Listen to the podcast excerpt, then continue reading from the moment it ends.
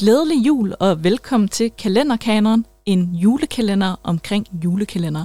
Lad os åbne love nummer 18. Vi er tilbage på DR, og året det er 2014, hvor vi ser julekalenderen Tidsrejsen. Der handler om pigen Sofie, som prøver at finde sig til rette med, at øh, hendes forældre de er blevet skilt. Så møder hun så den lidt mærkelige dreng Dixie, som kan rejse tilbage til tiden. Og det gør altså, at de ryger 30 år tilbage, hvor Sofie nu øh, møder sine yngre forældre, og hun ser så en chance til at prøve at få dem til at forblive sammen, så hun kan ændre nutiden. Øh, Øh, men som vi lærte ved julekalenderen omkring Jesus og Josefine, så er det altså rigtig farligt med sådan nogle tidsrejser. Det er altså ikke sådan lige til bare at ændre fortiden, uden at det har nogle forfærdelige konsekvenser. Øhm, det var en julekalender, som faktisk formåede at fange rigtig mange af de voksne seere, fordi der kom sådan en nostalgi ved at vise 80'erne.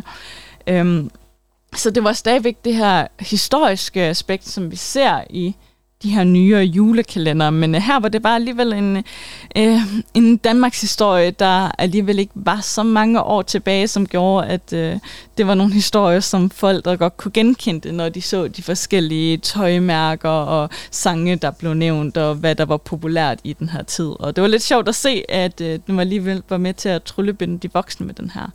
Og det var også sådan en julekalender, der blev rigtig populær. Det var den mest øh, populære julekalender for DR i 11 år. Og det er altså, fordi det bare var en øh, virkelig spændende fortælling, der formåede at ramme øh, de ældre børn, øh, for, for dem hed med. Øh, det var måske ikke en julekalender, der var så julet, men sådan har det alligevel været de sidste år tid. Øh, det er også en af de sådan, sidste julekalender, der virkelig kører det historiske fokus, for herefter så kommer vi til at se, at de hælder lidt mere hen mod eventyr i stedet for, og det kan vi snakke mere om i næste afsnit. Tak for denne gang, og glædelig jul.